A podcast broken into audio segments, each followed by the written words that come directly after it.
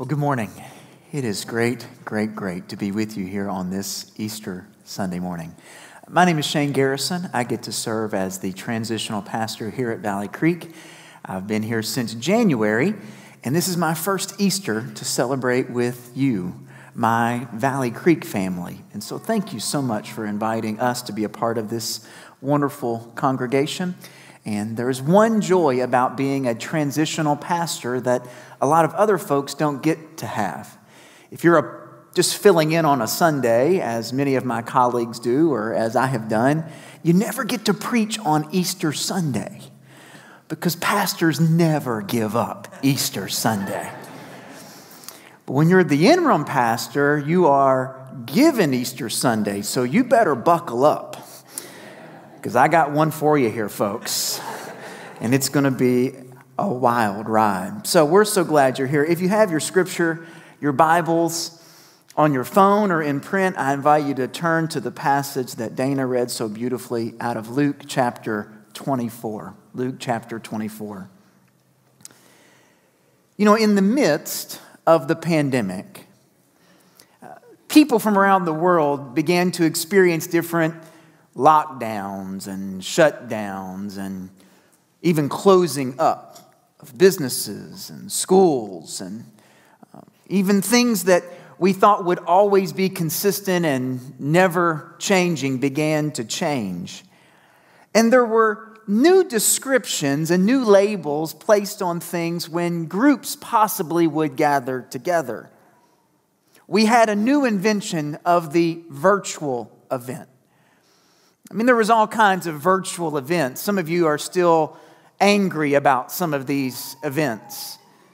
Uh, there were virtual concerts where literally a band would perform to a camera and everybody was just supposed to tune in online.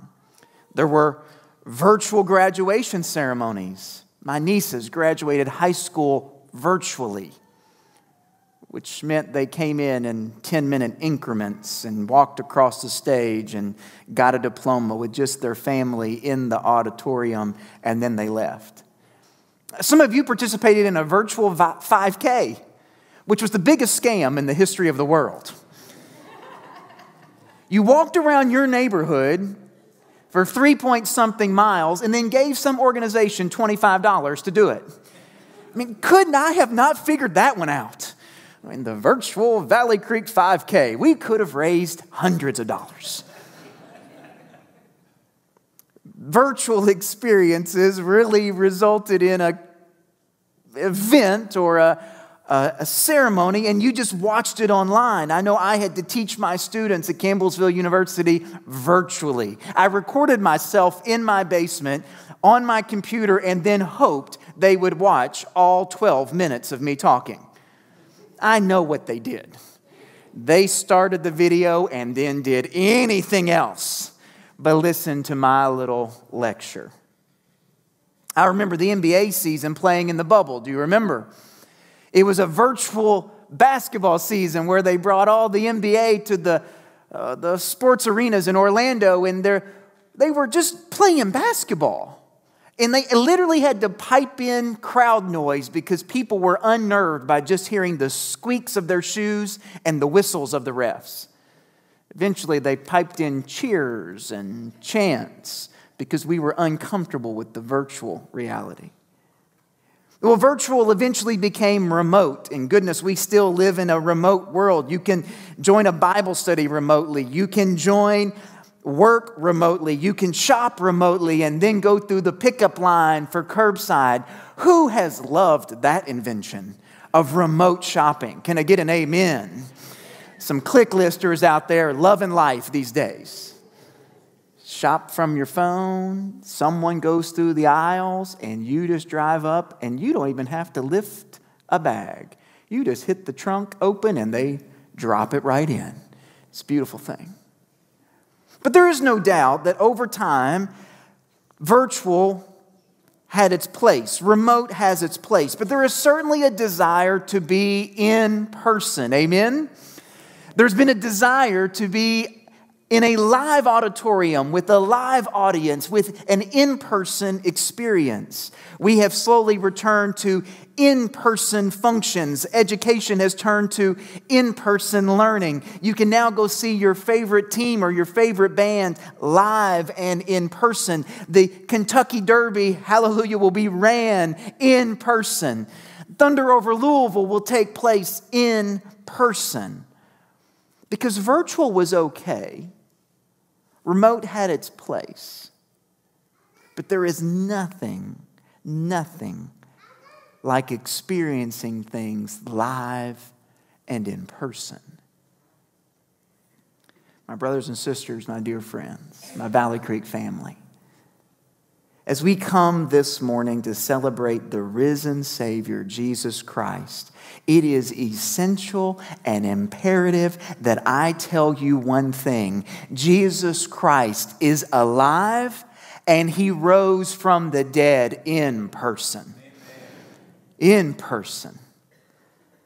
This truth isn't simply a detail we toss into the Easter story. This isn't an add on to make us feel good about his death on the cross. The essential truth of the Christian faith is that Jesus is alive and that he bodily, physically rose in person. And people saw him alive and in person. It is the foundation of the Christian faith. We do not worship a dead man, we worship a living Savior. This morning, with just a few short moments, I want to show you how that happened from the text in Luke chapter 24.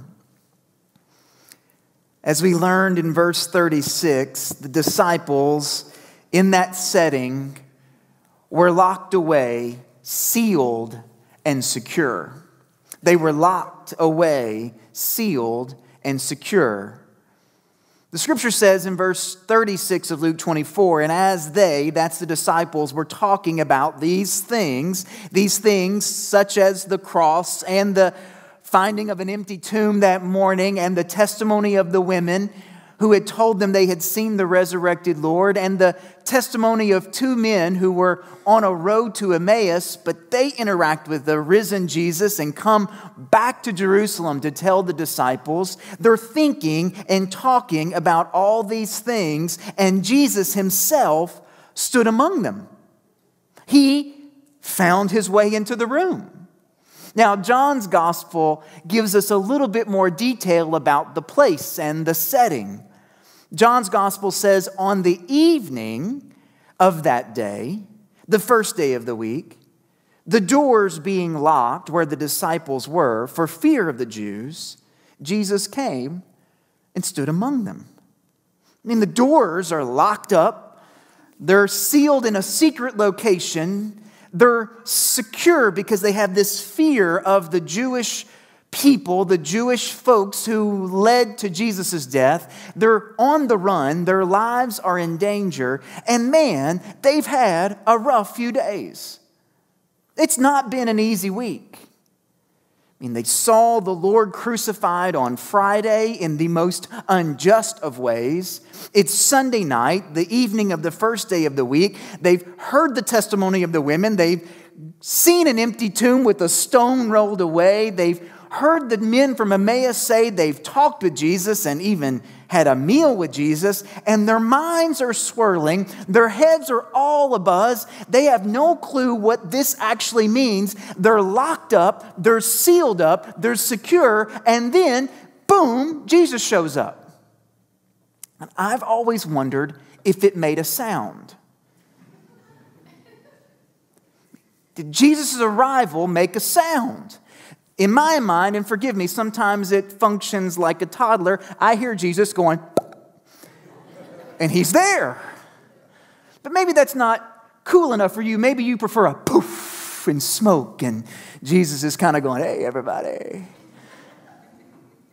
Some of you older folks, kind of the Star Trekkies, you have a beam me up Scotty. And Jesus kind of vaporizes into the room in my mind, and I don't have a biblical record to this, I have Peter and Andrew seated on a bench, and there's an open spot, and they're just kind of talking, and then, like, bam, Jesus is there, and he's like, hey guys, what's going on? And gives them little elbows. Completely freaks them out. Freaks them out. That's a biblical translation of what I'm about to read. It freaks them out. It, he just shows up. And he says to them, Peace to you. You can imagine they needed some peace. Because it's a moment that they would have never, ever understood. It reminds me of a time when I was about to ride a roller coaster at Disney World called the Rock 'n' Roller Coaster. Anybody rode that ride in Disney World? You know, it goes zero to 70 in about two seconds. And they strap you in, and they put that bar over your chest, and they make you have a seatbelt, and then some teenager who's making eight bucks an hour does their security checks. Oh, you feel so secure from this guy who's been on his phone for a few minutes. And then they say, Have a good ride. Pew, out you go. And they take a picture of you as you're going out with your face peeled back and your hair all. And the picture I had, apparently my mouth was open because there's saliva just shooting off to the side of my face. But boom, Jesus is there. He's in their midst.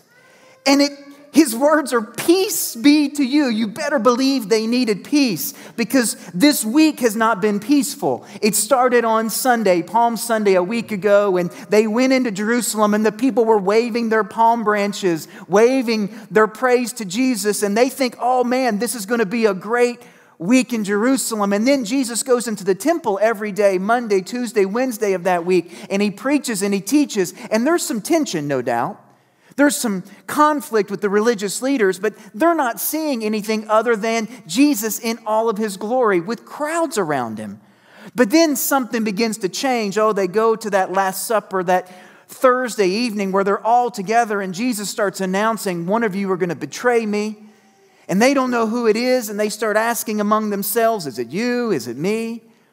Eventually, Judas will escape the room and they go to the Garden of Gethsemane and they're just praying. Some of them sleeping, some of them praying. Jesus is broken, his heart is being poured out before God. And then in the middle of the night, soldiers show up and Judas in front of them, and they think, oh man, it's time to fight. And so they take out swords, they get ready for a battle. But then Jesus says, put down your swords. And off he goes, and a few of them kind of trail with Jesus, but most of, most of them scatter. I mean, it's been a wild week. Eventually, they find their way, those that stick with Jesus, to the house of Caiaphas, and they're kind of watching things unfold. And even Peter at the courtyard among the fire, he just denies even knowing Jesus existed. Eventually, they're going to see Jesus beaten and carrying a beam on his back through the streets of Jerusalem. They're going to go out, and at a distance, they're under enormous pressure to stay hidden and to stay covered up. They're going to see him crucified on Golgotha's hill. And then they're going to know they put him in a tomb and a stone was rolled away and soldiers were set to guard it to prevent it from being the body from being stolen. And then Saturday there is nothing that goes on. And then Sunday they send the women, as you would imagine, to treat the body and prepare the body for the burial that was ultimately to take place. And then they hear, oh, there is no body. And so Peter and John, being who they are, they run to the tomb, and man, there's nothing in the tomb. The stones rolled away, and the soldiers are gone. And now, this later this evening, they heard these guys from Emmaus, and they're telling me that they've seen Jesus and they had a meal with him. Can you imagine? Poof, Jesus shows up. It's been a wild week. You better believe they needed some peace in their life. Because Jesus knows they're scared, they're troubled, they're full of doubt. He shows up, and in verse 37, he says, it says they were startled and frightened. Startled by Jesus, startled by his presence, startled by the fact that he just shows up. And the doors were locked and the room was secure and no one knew where they were, but Jesus knew. And Jesus then asked them in verse 38 Why are you troubled? Why do doubts arise in your heart? You kind of imagine the disciples wanting to say to Jesus, Well, duh. You know us. You know what's taking place. You know why we're troubled. You know why we're struggling with doubt. You know what's going on in our hearts. Can't you understand how we would be feeling, Jesus? I mean, they're having doubts about who he was. They're having doubts about walking with him for these years. They're having doubts about the meaning of the cross. They're having doubts if this is indeed Jesus himself. They're wondering if possibly this is some sort of psychological, stress induced vision hallucination, maybe grief and trauma, maybe some post traumatic stress syndrome. Because verse 37 tells us that not only were they startled and that they were frightened, they thought they had seen a spirit. Now, this is really the most important part of the message. Hang with me. They think their eyes are playing tricks on them. They think they are seeing something that's not real. They think it's a spirit that has appeared in this room. I hate to use the word ghost because we envision, you know, someone in a sheet with holes cut out for eyes. But that's what they think is happening. That's what they think is occurring, that they're having some sort of traumatic response to a crazy week. And now they're having something in this moment where they're hearing and talking with someone who is not alive, who is not there in person. They think it's a spirit. But this is where Jesus confronts that doubt he confronts that fear and he shows them that he is alive, he is real, and he is with them in person. Look with me, if you still have the Bible open, to Luke 24, verse 39. This is the, this is the most important thing I could tell you today. And it's the words that Jesus has for those disciples as they think they have seen a spirit. They're scared, they're frightened, they're startled. Jesus just showed up. And he says this to them He says, See my hands and see my feet, that it is I myself. Touch me and see, for a spirit does not have flesh and bones as you see that I have. And when he had said this, he showed them his hands and his feet. And while they still disbelieved for joy and were marveling, he said to them, Have you anything here to eat? And they gave him a piece of broiled fish, and he took it and he ate it before them. Now, I think you can find all five senses, all five human senses, on full display in what Jesus offers them. He knows they're scared, he knows they're frightened. He knows that they have doubts and they think they have seen a spirit. And so he is going to provide evidence in the fullest manner for them to know this is not a spirit, but that he is alive and in person and real. Let me try these five senses with you. You know the five senses. He begins with sight, sight. The sense of sight. They are seeing Jesus with their own eyes, and he offers them to see his hands to see his feet, to see him in physical form. Sense number one. Sense number two is the sense of sound. They hear Jesus' voice plainly. He speaks to them, and they know his voice. This is not some I am God, James Earl Jones, Darth Vader voice. That's as low as my voice will get. no Barry White in this, this voice. But they know his voice.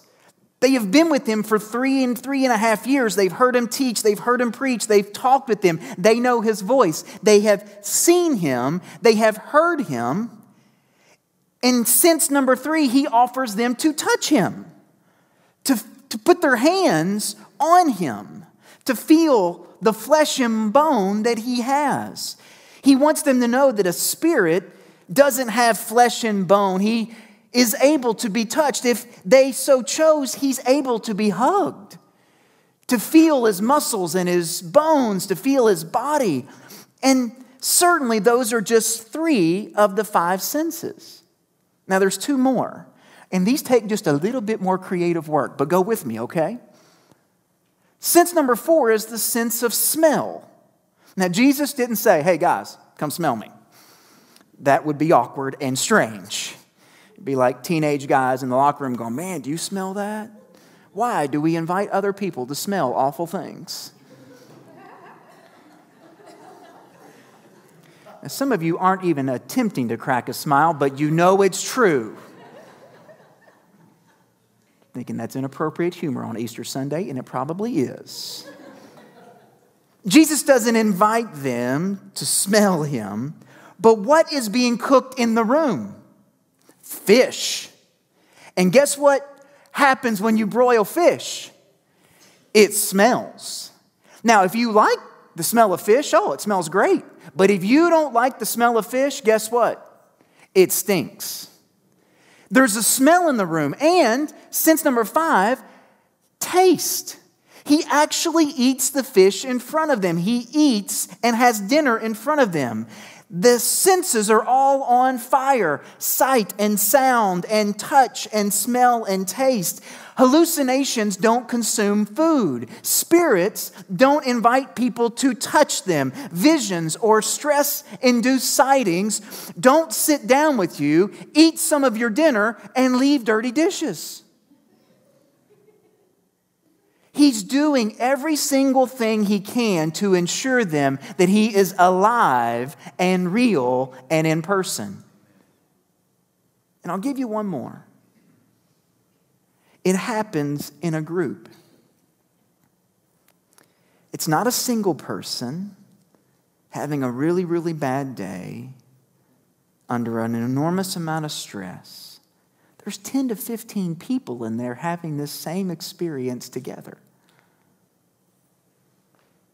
And the scripture tells us that they don't really understand it all, that they disbelieve, but they have joy. They are marveling and in an amazement, but they don't all understand what's happening. They don't know if they should jump for joy or if they should run in fear or if they should cry and touch Jesus' hands and feet, or if they should give him a high five that he's alive. They're all confused. It reminds me of a, a baby. Y'all have had babies. Do you know when they go through every emotion all of a sudden? They're like happy, they cry, they smile, they toot all at once. There's like every frazzle of their body explodes at once. Ah, oh, You know what I'm talking about? Boy, I may not be invited back for another Easter Sunday sermon at Valley Creek. Just trying to make it real, folks. Make it real. They're having all these emotions, all these sensations. They're trying to understand all that's happening. And seriously, the only thing Jesus wants them to know is that He is alive and that He is real and He is in person in their midst. Because we don't worship a dead man, we worship a living Savior, resurrected. The bodily, physical resurrection of Jesus is essential to the Christian faith. The bodily, physical resurrection of Jesus is essential to the Christian faith. He is not dead, He is alive. He is not a spirit, He is in person. The bodily, physical resurrection of Jesus is essential to the Christian faith. If Jesus is not alive, we are not saved. If Jesus is not alive, we are all still dead in our sins and trespasses. If Jesus is not alive, we have no hope for this earth or no hope for what's next. If Jesus is not alive, friends, our faith is futile and in vain. And that's what the Apostle Paul writes. He says in 1 Corinthians 15, verse 14, And if Christ has not been raised, then our preaching is in vain, and our faith is in vain. He says, if Christ has not been raised, our faith is futile and we are still in our sins. Jesus is wanting them to know that He is alive, that He is real, that He is in person, and that they can place their whole faith in Him, not as a dead religious leader, but as a risen, victorious King. That's what He is proving to them in this evening. And so it leaves us with why and what now? Why and what now? He continues in Luke 24 to open their minds to understand the scriptures. He wants them to understand what all of this means. He tells them that it is written that the Christ should suffer and on the third day rise from the dead. He wants them to know this is in fulfillment of the law and the prophets. This is in the plan of God for the sacrifice of sin, that this is what God intended from the very beginning. And He opened their minds to understand all that the Bible said, the Old Testament said about Him, about the suffering servant, about the Messiah, about the Christ, about God's Son who would come and live a perfect, sinless life and yet die on a sinner's cross so that we might be saved, and that He would rise again from the dead. He told the men on the road to Emmaus the exact same thing earlier that day in Luke 24 26. He told them, Was it not necessary that the Christ should suffer these things and enter into his glory? And beginning with Moses and all the prophets, he interpreted to them in all the scriptures the things concerning him. That's the why. And the what now is simply what's next, what's following this resurrected Messiah, the Christ who is alive. He tells them that now repentance must be preached and the forgiveness of sins must be proclaimed in His name to all nations, beginning in Jerusalem, that they now have a purpose and a mission. They now have something to proclaim and to declare. They have a calling on their lives to tell this good news, the news that Jesus is alive to any and to all peoples. And what are we doing today? What are we doing right now, some 2,000 years later, here at Valley Creek? We are preaching the repentance and the forgiveness of sins. We are proclaiming that Jesus is alive and glory to his name. We are inviting all people of every tribe and every tongue to trust Jesus as Lord and Savior. And we will continue to do that until he returns. For that is now our mission, that is our hope and purpose. But what does it mean for you? That's what it means for us as a faith family. But what does it mean for you? If I could invite the praise team to come.